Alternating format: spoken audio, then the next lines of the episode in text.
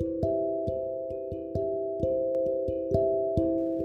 Hi, this is Shubham from Monistview and today in this podcast we are going to discuss about a security transaction tax that is STT. Over here in this podcast we will gonna discuss the complete logic and mechanism behind this security transaction tax, how it is applicable, when it is levy and what are different calculations. But before that if you want to read the full article about a security transaction tax then the link of an article is in a description. So let's start. Security transaction tax is a direct tax levied on profit from financial instruments like equity, futures, option or purchase sale of any security listed on a stock market exchange. Former Finance Minister Mr. Chidambaram introduced the security transaction tax in 2004 as a measure to counter a tax evasion by market participants. What are the STT charges and what this STT mechanism all about we'll discuss. But before that the basic question is what is a security transaction tax? The security transaction tax STT is a direct tax levied by central government and enforced by Security Transaction Act. Since there is no specific definition for the STT in Securities Act, what comes under the security has been taken from Security Contract Act. This includes stocks,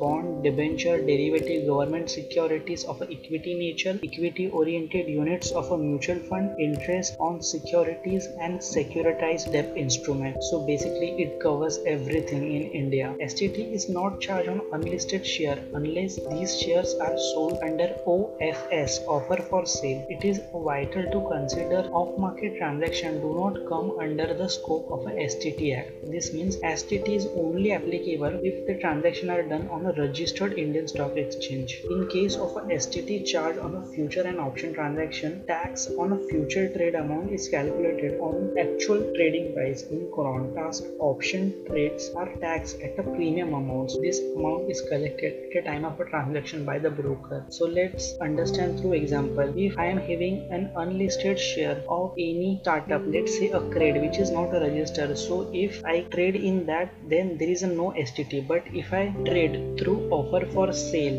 then the STT is applicable. Similarly if I am active in a trading activities for a futures and option then STT is applicable but for a future trade amount calculated on actual trading price like a lot of a one future. But in contrast of option trading the amount of premium which I get or offer STT will be charged on that amount. STT is deposited by the broker on the 7th of every month for the succeeding month where the profits are earned. Stock exchange and mutual fund houses have to file an annual return on the financial year ending in which the STT has been reduced or calculated or collected. Failure to file annual return can lead to any or heavy financial penalties and fines so let's discuss how is the STT is calculated. Over here we are going to discuss STT calculation in two markets. The first one is a cash market which is for equity and second one is a future and option market which are derivative so let's discuss a cash market. STT is charged at 0.025 percent. When stocks are sold in the cash segment for intraday trade. It is calculated by multiplying the rate of a selling price and the number of shares. For instance assume I sold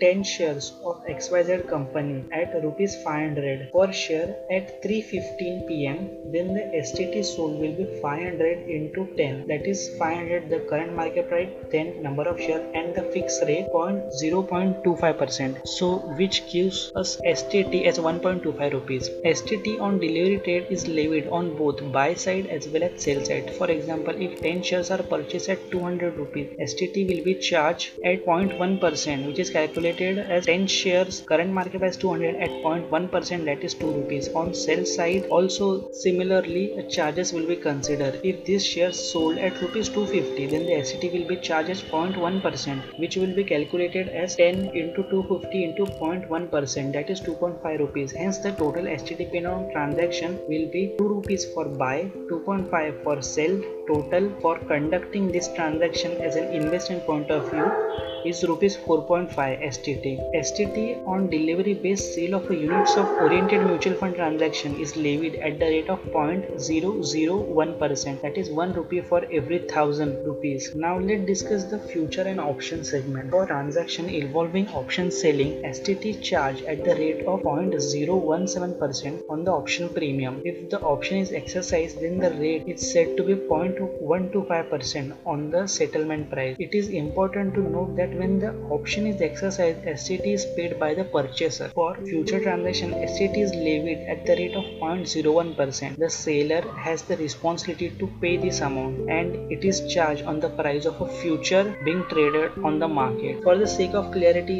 let's recall what is the percentage and what actually happens. For cash market, number one, if you are an intraday, then the rate is 0.025 percent that is 25 rupees for every thousand rupees. And if you are not doing an intraday you are engaged in delivery activity then when you buy the share the rate is 0.01 percent and at the sale also 0.01 percent. But since we are buying and selling on a different days the total STT will be 0.01 percent plus plus 0.01 percent that is 0.02 percent two for every thousand rupees. Now for future and option in case of a future number 1 STT will be 0.017% and for selling you don't have to pay STT. For futures the rate is 0.01%. Now let's discuss relation between income tax and security transaction. Treatment of a STT depends on income being categorized under income from capital gain or profit or gain of a business and profession. A person will only be a tax under income from capital gain if he either in some other line of a business or a salaried employee. If the holding period is less than one year then such income comes under